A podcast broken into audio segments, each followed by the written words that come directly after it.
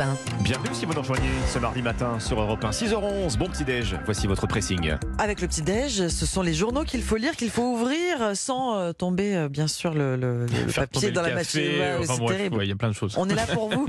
Dimitri Vernet, quel article avez-vous retenu? Alors, nous sommes à 437 jours de l'événement tant attendu en France, les Jeux Olympiques. Oui, le coup d'envoi approche et les fans de sport trépignent d'impatience et espèrent décrocher leur billet pour aller voir les épreuves. Un rêve de brandir le drapeau français en tribune qui s'est transformé en véritable désillusion pour beaucoup, nous relate le magazine Le Point. En février, tout d'abord, à l'ouverture de la billetterie des JO, beaucoup ont dénoncé des tarifs indécents, bien trop élevés pour des épreuves sans véritable enjeu. Certains ont donc décidé d'attendre cette deuxième phase, deuxième phase qui a ouvert le, qui a ouvert le, le 11 mai pour acheter les billets dits à l'unité avec cette fois-ci les plus grosses épreuves et la cérémonie d'ouverture. Mais Seulement cinq jours après l'ouverture de cette deuxième phase, beaucoup de Français tirés au sort sont dépités. Il n'y a quasiment plus rien ou presque. Ah, tout Et- est parti quasiment. Euh, Quasiment, ouais. Il ne reste plus que des billets hors de prix. 2700 euros minimum Oh là pour là. assister à la cérémonie d'ouverture. 2700 Ah ouais. euros. Oui, voilà, plus de Il faut 900 se euros pour les finales d'athlétisme ou même de natation.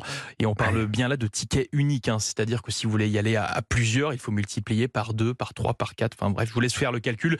C'est juste énorme et tout simplement hors de prix pour beaucoup de familles en France qui ont décidé de ne rien prendre.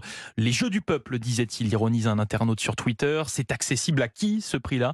Se questionne un autre. Alors, après, je vais pas, je, je vais quand même essayer de relativiser un petit peu pour Mm. ceux qui veulent encore obtenir des tickets. Il faut pas non plus paniquer. Dans les faits, il reste quelques tickets moins chers à 24 euros hein, pour des épreuves de football ou de voile.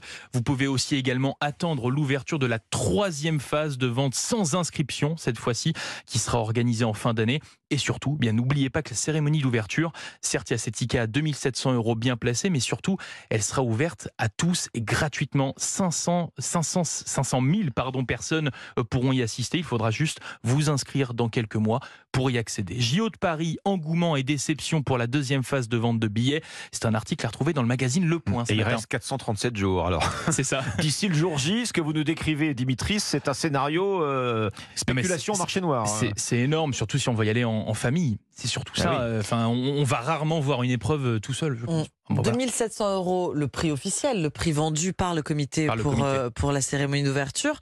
Imaginez au marché noir. Ah oui, non, mais, euh, il y a tellement de choses à faire avec 2700 Non, mais, euros. Enfin, faut non, mais là, les on avoir. achète, on achète une Ouais. voiture, en Voilà, fait. c'est hein, ça. C'est ça. D'accord. Votre sélection ce matin, oui. Alors vous l'avez peut-être vu euh, passer ces derniers jours, cette campagne d'Interpol qui invite le grand public à élucider 22 affaires criminelles non résolues. C'est le Parisien aujourd'hui en France qui en parle ce matin.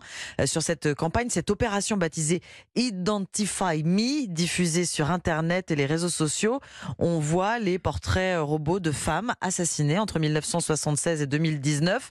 22 femmes qui n'ont pas été, qui n'ont toujours pas été identifiées et dont le ou les meurtriers courent toujours. C'est un appel à l'aide finalement lancé euh, par Interpol, l'organisation policière internationale, qui se retrouve sans aucune piste à exploiter dans une phase de stagnation. Identify me, identifiez-moi. Hum. est une opération de la dernière chance, explique le gestionnaire des bases de données ADN à Interpol. Au moins une personne dans le monde sait quelque chose. Les corps de ces femmes ont été retrouvés en Belgique, en Allemagne, aux Pays-Bas. Elles sont désignées par des codes ou des noms comme la femme dans la Meuse, retrouvée à Namur en Belgique, ou la fille sur le parking en Allemagne. Cette jeune fille âgée entre 13 et 20 ans, euh, qui se serait sans doute déplacée d'Europe de l'Est vers l'Europe de l'Ouest.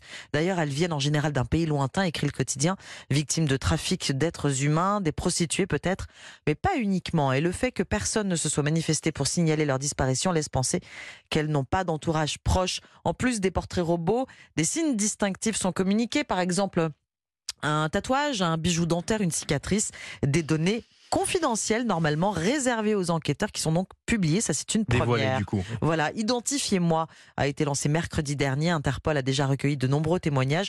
Si les résultats de cette opération sont concluants, Interpol envisage de continuer avec d'autres cold cases. Voilà, c'est-à-dire dans le Parisien aujourd'hui en France. Encore tant de cold cases qui restent par nature des mystères plusieurs décennies après, euh, après les faits. hein. Il en reste tellement à élucider. C'est à vous, Alexandre.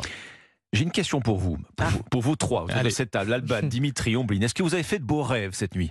Je, je Euh, devrais dire, je devrais dire hier soir en fait. la nuit. Ah, voilà, Oui, euh, on peut parler pendant, la sieste entre 11h et, entre 11h et 1h du matin, c'est ça Non, rien, rien qui vous revienne à l'esprit.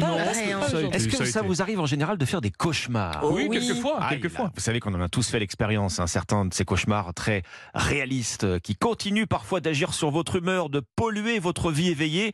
Les plus embêtants dans tout ça, ce sont ceux qu'on appelle les cauchemars récurrents. Hein, Oui, toujours ce même scénario qui vient saper votre sommeil.